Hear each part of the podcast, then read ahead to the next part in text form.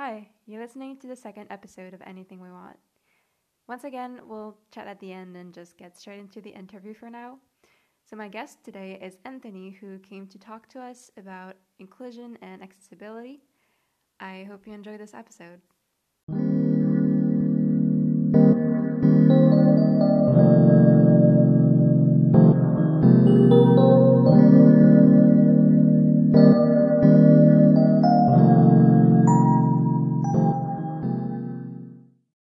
Would love it if you could start by introducing yourself so that everybody listening knows who you are, what you do, and maybe introduce the topic that we're going to talk about today. Absolutely. Thank you, Excel. Uh, my name is Anthony Frisina. I am from Hamilton, Ontario, Canada. I am the founder of a brand called Above and Beyond, bridging the gap to accessibility and inclusion. I am one of over 15% of people, over 1 billion people worldwide that represent the disability community. I am an author, actor, speaker, coach, and consultant when it comes to accessibility and inclusion. And that that's not just with the disability community. It's with the non-disabled community as well because we really need to work together to create collective prosperity. Yeah, of course. And it's really impressive to see the amount of people that make up the disabled community and yet so many things are missing to make everything accessible and inclusive. Absolutely. We make up 15% of the population worldwide. Over 1 billion people identify as members of the disability community. And we need to really work together. We need to work with the non disabled community. We are the largest minority group represented as well. And like I said, we really need to work together with uh, our communities where we live as uh, as allies to create that accessibility awareness and inclusion to create the collective prosperity to show that where there's a win for accessibility and inclusion there's a win for everybody. And that really does need to be uh, showcased on a more extensive level. Of course yeah. Working on being inclusive is just opening the door to inclusivity on all scales and for all different needs, all different causes. So it's really teaching people to open their eyes and their hearts and be willing to make an effort for someone else or listen to someone else, especially. The communication around it and the education is really important. Absolutely. And, you know, disability is not only visible, disability is invisible as well. Uh, right. Just because you talk to a person doesn't mean they don't have a hidden visibility or an invisible disability as well that they may not want to acknowledge at the time. And we really need to look at focusing our governments, our businesses, our communities proactively so that inclusion gets to a point where it's it's second nature and um, where we don't have to continually have the conversations on accessibility on inclusion because it just naturally flows yeah, it should just be a given for people to think about inclusivity and accessibility when building something new, creating an event, or organizing something. It should just be, yeah, second nature to all of us. Uh, it should already be, but hopefully in the near future, that's the point we get to. That's the goal. That's the mission. That's the vision.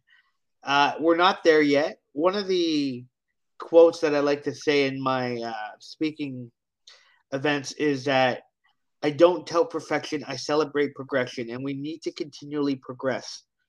Uh, I don't think accessibility and inclusion will ever be perfect, but as long as we progress and we build, momentum together without procrastinating, we will get to the point where um, it does become second nature. Yeah, exactly. And I, I really like that quote. I think it's a it's a really great way to say it. So is it is education communicating about uh, accessibility and inclusion? Is that your how to say that? Uh, the, the main the main thing about accessibility and inclusion? Because you know there's people actively writing laws or writing to lawmakers. There's people building solutions. There's people doing education with younger children. There's people doing you know speaking for their community. What is if, if you would say you seem to have a very diverse um, diverse roles but what would be the main things that you do as far as inclusion and accessibility? Well, I speak to various organizations on employment for people with disabilities, on including people with disabilities, on making a business accessible, making a community accessible. You know, I work with kids with disabilities to understand the value of their worth. As a kid, that was such an important uh, avenue for me to learn that I belonged because I went to this camp as a kid with dis- with a disability, where it was a it was a camp that included people with disabilities. It wasn't just a camp for people with disabilities, and it allowed me to gain the confidence to know that I belonged, and that really amplified and resonated with me to to where I am today. Uh, I started, I hosted a TV show locally in Hamilton called Above and Beyond, and that's really how the brand and the name got started. And it garnered so much respect within the community, and people started recognizing not necessarily me, but they started recognizing the opportunity that we have here. You know, another thing, another quote that I use um, is that in life there are no problems, only solutions waiting to be found. And we need to take that proactive approach and identify the solution to a problem rather than exacerbating a problem by talking about it, making it worse without identifying what the appropriate solution is for that problem. And when it comes to kids, kids understanding and understanding the value of their worth at a young age is so important you know kids i volunteer in an organization with kids with disabilities so that i can be that source for them that i can be that mentor for them so that they don't have to go to this go through the struggles that i went through as a kid with a disability. So that they can see the value of inclusion the value of being the best version of themselves is really the be all end all of how they uh, should lead their lives yeah, it's really, it seems like it's fuel for solutions that you're doing because you're inspiring people to, for people, um, for children, you were saying to know their worth and they will be strong enough to push change when they grow up and as they're growing up because they feel they're allowed to. And then everybody else around them can feel inspired by that, can feel inspired by people like you who speak uh, to so many different publics. Uh, you mentioned children, but you're also an advocate like for within the community? You said you you had a, a show locally. Yeah, the show is called Above and Beyond. I just finished uh, a third season remotely, and I've been doing segments on local news, uh, media uh, representation to really talk about access and inclusion from a solutions approach. Nobody right. wants to talk about a problem without a solution. You know, you just you're you're exacerbating the problem. You're amplifying the problem rather than coming up with a solution. And and really, I think that's where uh, we need to be more outside of the box thinkers when it comes to disability inclusion. You know, one of the uh, articles that I coined was a, a disability inclusion revolution. And really, that speaks to the point of not necessarily just the disability community, but the community at large working together, as you talked about, uh, helping one another be the best version of ourselves. You know, we can't perceive the negative in a person with disability. We need to look at the opportunities, making our employment spaces accessible, making a person with a disability employable, allowing a person with a disability to access a commercial building uh, independently with integrity and respect and dignity. We need to look at making our communities more accessible. Uh, parks, recreation, um, streets, sidewalks. You know, when we when we see something in a sidewalk or a road that has a a divot to it, or you know, a broken piece of cement or a broken piece of asphalt, we need to be proactive in repairing that because that not only impacts the disability community. That impacts anybody who accesses that area because of a of a hazard based. Yeah, exactly. It's a lot of a lot of things uh, intertwine. I'm I was thinking about um, issues I hear about a lot is around where I live. It seems to it seems that a lot of buildings and even streets are not accessible um, because they're just all broken up or just way too small, or the access to the metro is only stairs, and and that made like articles and and conversations come up recently, where a lot of anti-homeless architecture is actually also affecting people who walk with aids or use wheelchairs, and also for people who have issues walking in general, even if they don't use an aid, because they're making like the ground, they're making sure that somebody cannot lay down on the floor. And so they'll like just make the street absolutely dangerous. Really, it's about the problem is when it comes to getting to that next level is the the lack of education that's out there the right um, the attitudinal barriers that we face the the monetary value that comes with making something accessible you know it's it reminds me of that old cliche that if you build it they will come. Well if you're not accessible we won't come. That's the yeah. problem.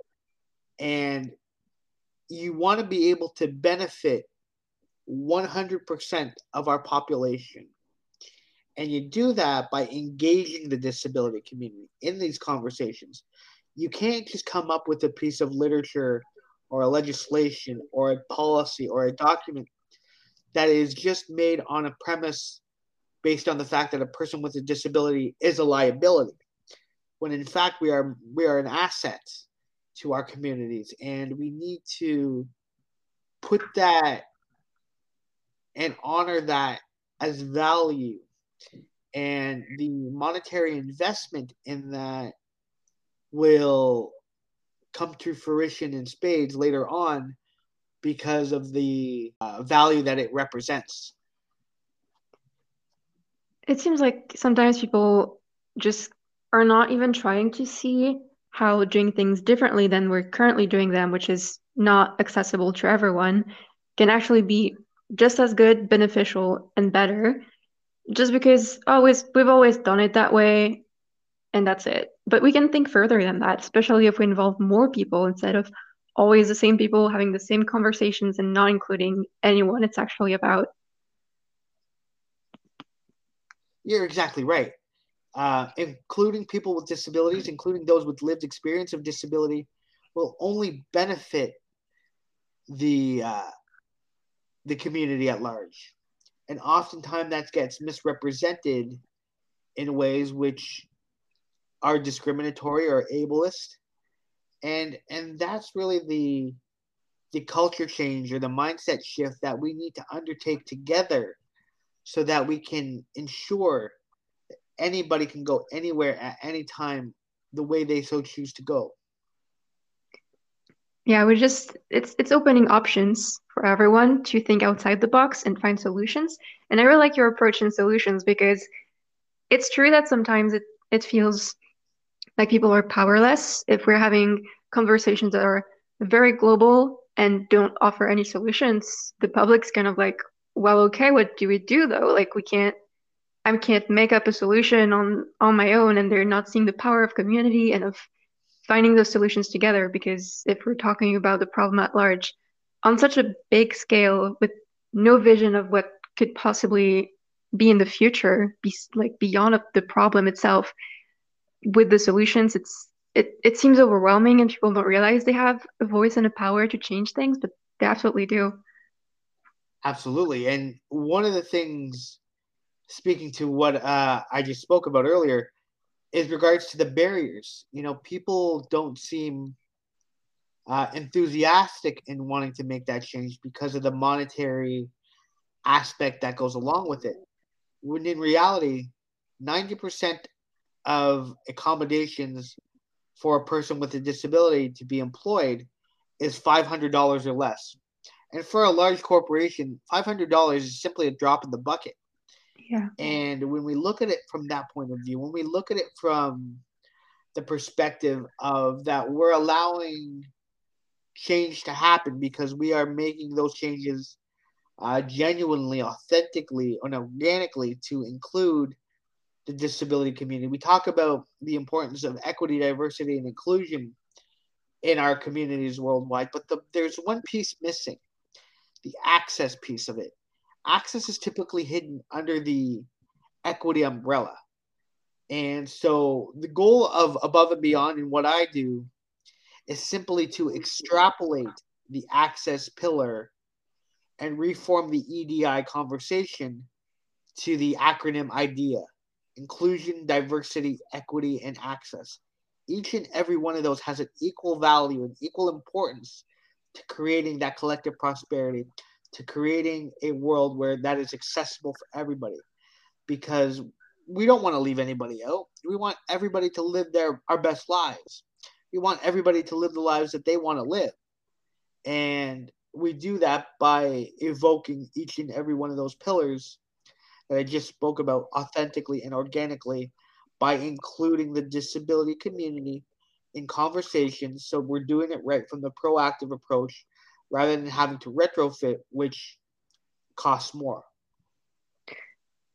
Yeah, it's it's um a, it looks like a big process, but it needs to be started is the first step.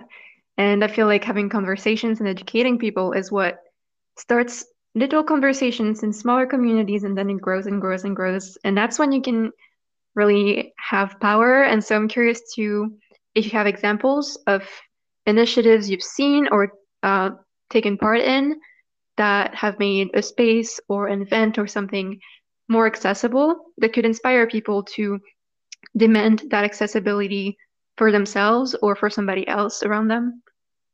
Absolutely. So we created Merridale Park, which is Ontario's first fully accessible park and recreational facility. We look at accessibility from a proactive approach. We allow persons with disabilities to take part in events equally uh, with respect and dignity and independence. But the support is there as needed. We have accessible play pads, we have accessible swimming pools, heated pools, uh, play pads, basketball courts, indoor gaming facilities.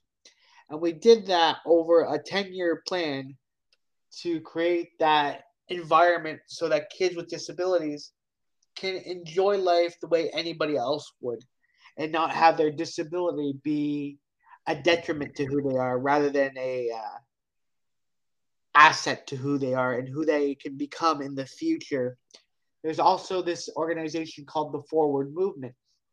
It's called the uh, Accessible Icon Project in the United States, but it's taking the wheelchair symbol of a stagnant person who sits in a wheelchair and alters it to the point where that individual is propelling the wheelchair forward.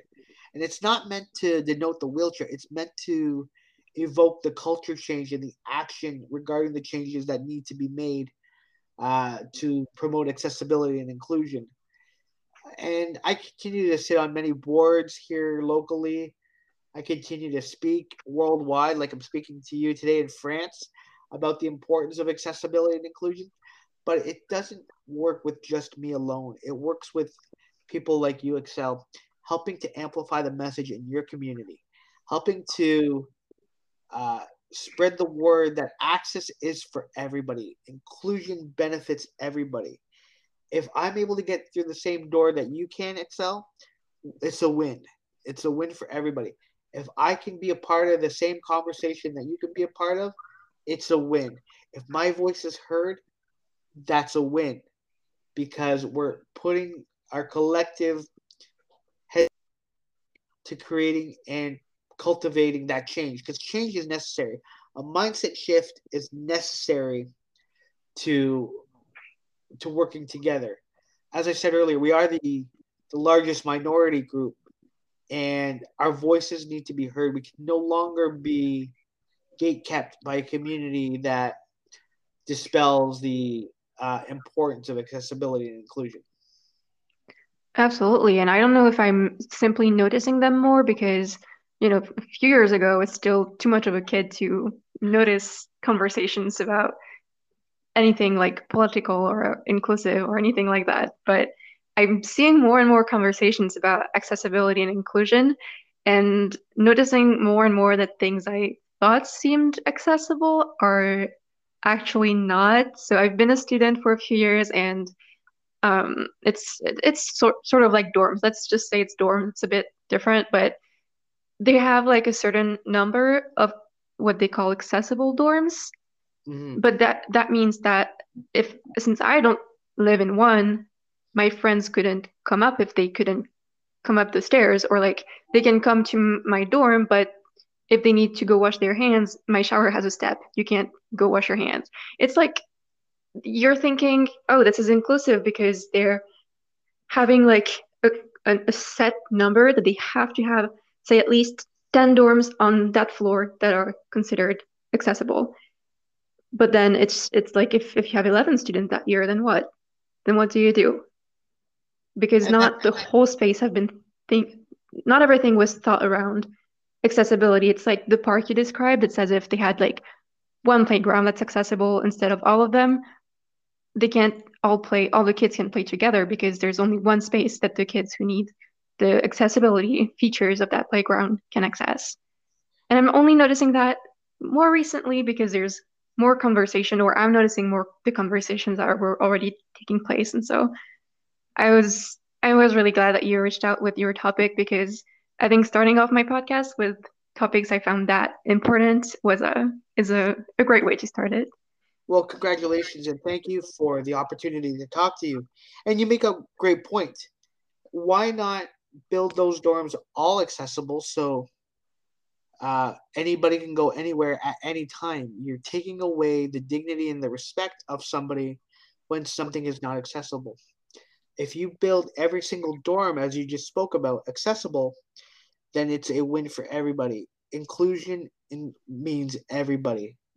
And just because something may be deemed quote unquote an accessible feature doesn't mean it's not a benefit for somebody who doesn't necessarily require accessibility. For example technology has played a huge uh, part of my life.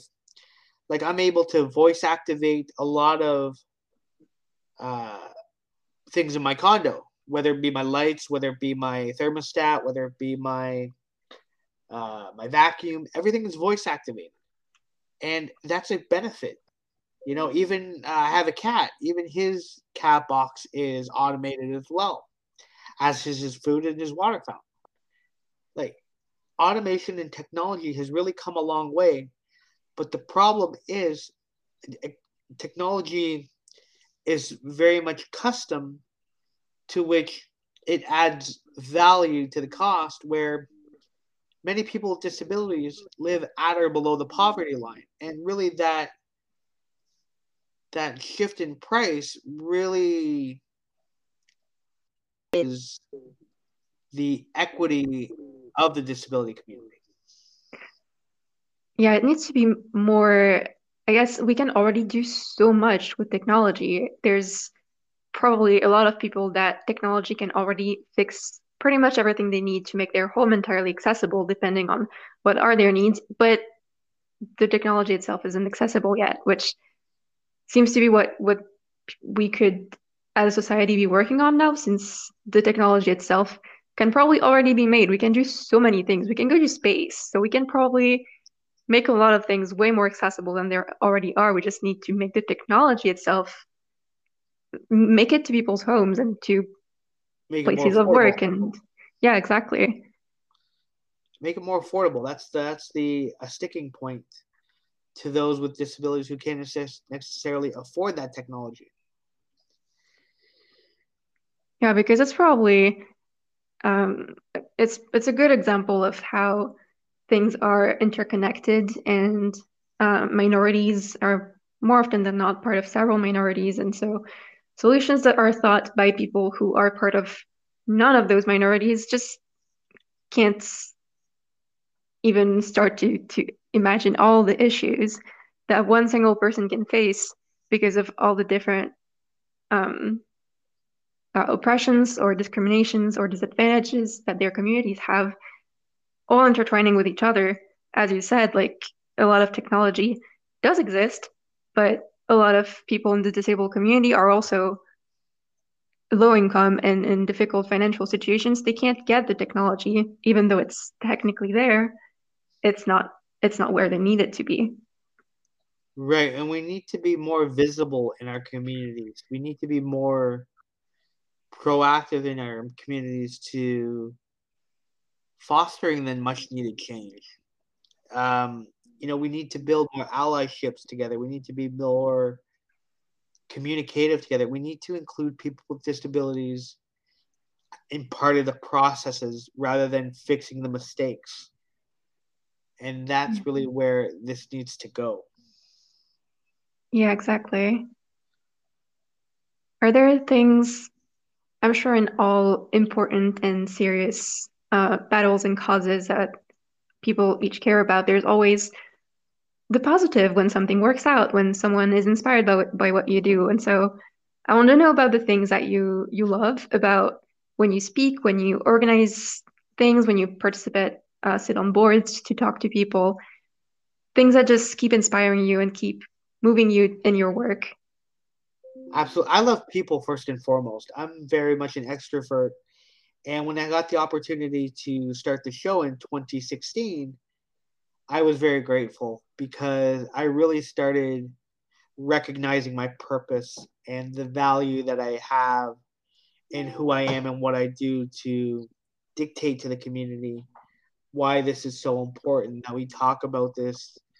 But not only talking about it but it needs to shift to an awareness to, to action and then to change so when i started the show in 2016 uh, and I've just completed three seasons, that you know it was really resonating with people. It was giving people with disabilities a voice, but it was also giving a voice to those who are not disabled, who were recognizing the fact that they were leaving so many people out with their their government and their business, with their community. So it did foster a lot of action and to change. And then it resonated to me authoring a book. I authored a book on my my memoir related to my life story, how I've overcome challenges, the approaches that I take, and and how I live my life. You know, very genuinely, very authentically, very purposefully. And speaking now has become a lot of virtual events and really a virtual event and a, an event that we're doing this today uh, and as you're in france and i'm in canada has made the accessible world even more accessible because we're able to reach audiences uh, internationally to spread our message to spread our value. I've also been involved in acting because i wanted to represent the disability community in roles authentically and genuinely rather than having an able bodied person play the role of somebody who is disabled. I've seen that happen, and that's so disingenuous, and that's really a quote unquote spit in the face of a person with a disability. So I wanted to bring that importance, the importance of media representation, the importance of representation of people with disabilities authentically and genuinely uh, within media, within ads, within commercials, within TV, and then just kind of coaching along the way and being a consultant on how to genuinely get a organization, a company, a community surpassing uh, their next level by genuinely giving the organization a toolkit to be their best version of access and inclusion. I know that you do so much in, in so many diverse ways for to spread that message and to make it work. And yeah, it's just it's just always inspiring to see people who have so many uh, oh can can I translate that expression in English? So many hats. You know, you have the consist consultant yes, hat, you have the you have the the show hat, you have the author hat, and all of those are just different ways to spread your message and i just i, I really like that that sort of um, it's it feels really creative and really inspired and you're also reaching people who are touched by different sort of media and different sort of conversations because somebody might might be better at taking in information from a book someone from a show someone from like hearing you speak at on a on a board that they're attending for their job and you're just touching so many different people who can then go on and inspire their own groups. And and, and that's how change happens. When you when you have a conversation with somebody who takes that information organically and spreads that message to somebody else who then spreads that message to somebody else who then spreads that message to somebody else and change happens. But you know they say that if it ain't broke don't fix it. We were meant to believe for the longest time that it wasn't broken when it in fact it is. And knowing that now uh, genuinely and authentically that it is broken it's not a quote unquote one person job to fix it.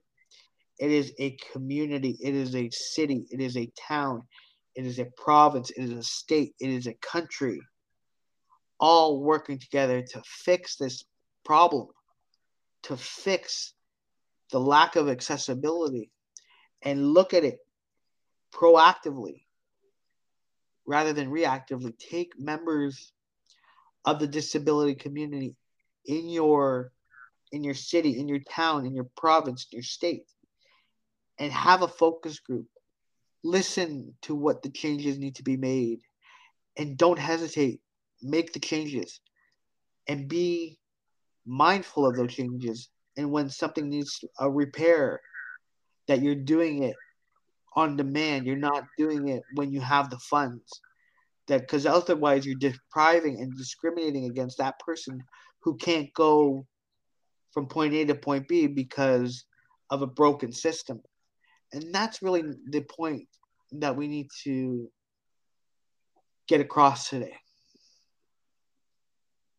Absolutely. And even if it starts small, if it's five people at first who care, then they might each spread the word to five other people and then five others and it just keeps growing it, it does and eventually conversation needs to lead to lead to awareness awareness to change and change to opportunity you know i i answer questions all the time and questions leads to answer answers to conversation conversation to understanding and understanding to less ignorance and there's no such thing as a stupid question.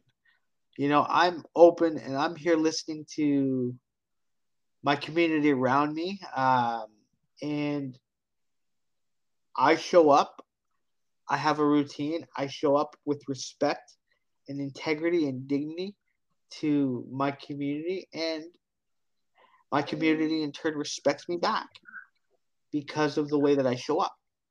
And we really need to have that happen on a more larger scale so that we can really bring about that much needed change. Yeah, totally. I think spreading the word like you do on so many different platforms is just exactly what's going to inspire people to to bring change and to be to be the active power in their communities. And I hope that this message really resonates with your audience. And they're free to contact me at any point in time. I can leave you my contact information, my email address, my website, uh, any uh, direct links to my book, to any of my shows, my socials. That anybody wants to reach out to me because this is how change happens when we continue to have the conversation and when others can look to this conversation that we're having today and help create awareness in their community to create that change. Yeah, absolutely. What are those platforms that people can find you on? I'll also put everything you give me in the description, but if people can yeah, can my website. Yeah. is just www.anthonyfrisina.ca. My uh, my book is available on Amazon. It's called Above and Beyond Anthony Frisina. Uh, I'm available on Instagram at Above and Beyond Media, on Facebook as Anthony Frisina, Above and Beyond, on Twitter at Above Beyond for You, and that's the number for you, and just the letter U. So I'm very present on all those social media platforms because what I believe and what I do, the clock doesn't end at five o'clock. The clock doesn't end at four thirty. I don't stop and start my business. My business is 24 7, 365. It is a lifestyle. It is a dream come true for me to be able to get that message out there. So I truly appreciate this opportunity with you, Excel, and I appreciate the time and I appreciate getting this message out there because it's so important that we get this message out there that to cultivate that change. It is really important, and I thank you so much for bringing it to the podcast because that's the only way I can spread that message is having someone who knows what they're talking about on to to do it. So thank you so much. Thank you so much, Excel. It was great talking to you. Thank you again so much, Anthony, for coming on this episode and having this really great conversation.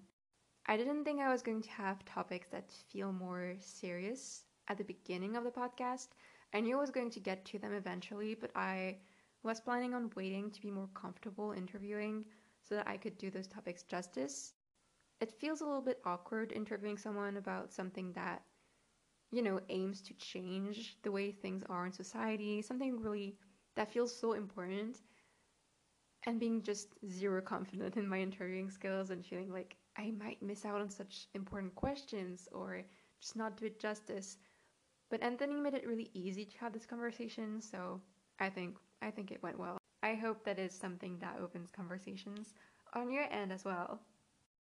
Also, because this podcast is constantly going to need guests, I want to say I might turn some topics away for now because I'm not sure about how to interview people about those topics, or maybe I'm not comfortable platforming them yet without knowing more about them. I don't know. It's just some topics might not be for now. You don't have to be an expert to be on the podcast. I just wanted to throw that out here because I'm always going to need guests, and I don't want to scare anyone away from suggesting a topic just because you're like, yeah, I just really like this thing. Perfect, perfect, bring it. Let's talk about it. That's exactly what I want. It feels a little weird, maybe, to include both serious topics about society and how to change it and this random thought I had this morning in the same podcast, but that's what it's about, I think. You know, it's just, it's anything we want, so. Unrelated, the frequency at which I will be posting episodes, it feels a little slow to post every other week compared to the speed at which we all consume media but I don't think I can do it any faster because I'm transcribing every episode. I also think because of the whole editing and transcribing situation, I might have shorter episodes. This one was way shorter than the one with Eleanor. I think some conversations are just going to be shorter. I think as I improve my interviewing skills, first of all, because with Eleanor, I think I edited it in a way you couldn't really notice, but I asked the same question twice. So as I get better and don't do this kind of thing, conversations might get shorter. But if we're really getting into a topic, and if I know about the subject, I kind of tend to have conversations by relating back to what the person said. So if I do know about the topic, then the episode might be longer. But for this episode, this is where I'm ending it. So again, everywhere you can find Anthony and his work will be in the episode description, as well as all the links and social media for the podcast. I hope you enjoyed this episode. I will see you at the next one, or in the meantime, somewhere on Instagram or TikTok, hopefully. Have a great day, have a great week, and see you next time.